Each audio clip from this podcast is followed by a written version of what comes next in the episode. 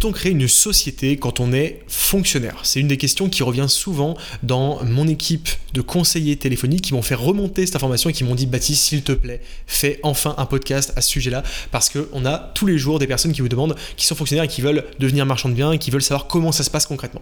Donc j'ai décidé de leur faire plaisir et de faire ce podcast pour justement répondre à cette question qui revient extrêmement souvent. Alors est-ce qu'il est possible de créer une société quand on est fonctionnaire? Et eh bien la réponse est oui, Bien sûr, il est possible de créer une société quand on est fonctionnaire, il y a des conditions et on va en parler dans ce podcast. Alors déjà, oui, il est possible de créer une société, mais il y a une distinction. Tu as la création, la détention de part d'une société et tu as la gérance, qui sont deux choses distinctes. Par exemple, je suis Baptiste, je possède par exemple 90% d'une entreprise, mon associé possède 10% de l'entreprise, mais c'est lui qui est gérant. Je ne suis pas le gérant, je suis actionnaire. C'est différent de la position inverse où je n'ai entre guillemets que 10% mais où je suis gérant. Parce que quand tu es gérant, tu as justement un rôle dans l'entreprise. Tu as un rôle de gestion quotidienne des affaires de l'entreprise.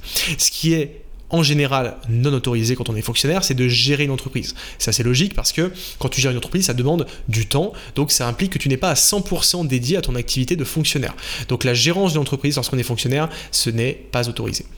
Euh, en tout cas, ce n'est pas autorisé de manière on va dire, euh, tacite dans les textes. Dans la réalité, tu as la possibilité de demander à ta hiérarchie, à ton service ressources humaines l'autorisation de créer une entreprise. Et dans beaucoup de cas, c'est autorisé, c'est accepté. Tu dois demander une autorisation, expliquer la démarche que tu as, montrer que ça ne crée pas une concurrence par rapport à ce que tu fais dans le service public.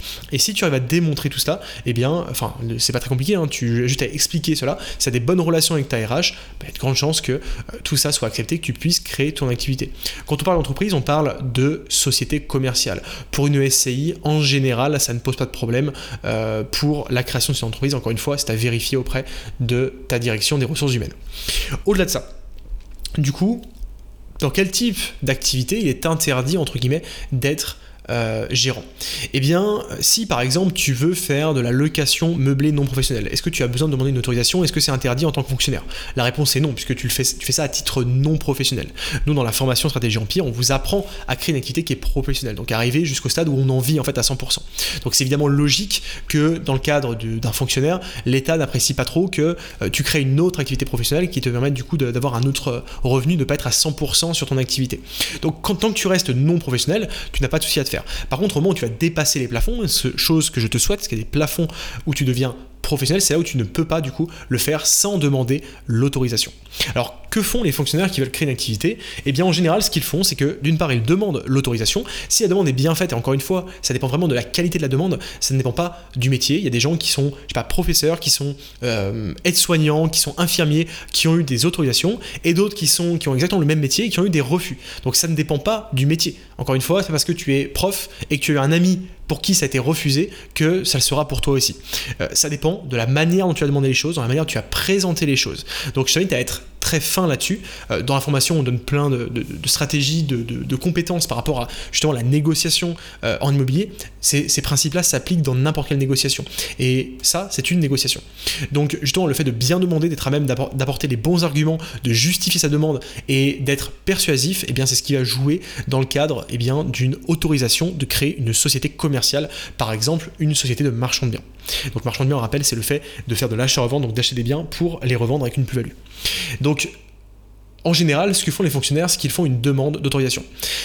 D'autre part, d'autres fonctionnaires, ce qu'ils peuvent faire, c'est simplement avoir des parts dans une société. Ça peut arriver hein, quand tu, peux par exemple avoir des parts dans une société familiale que tu as depuis euh, très longtemps et tu deviens fonctionnaire par la suite. Il bah, n'y a pas de souci, hein, tu avais ces parts avant, il n'y a pas de problème. Euh, tu peux également être actionnaire d'une structure sans en être le gérant.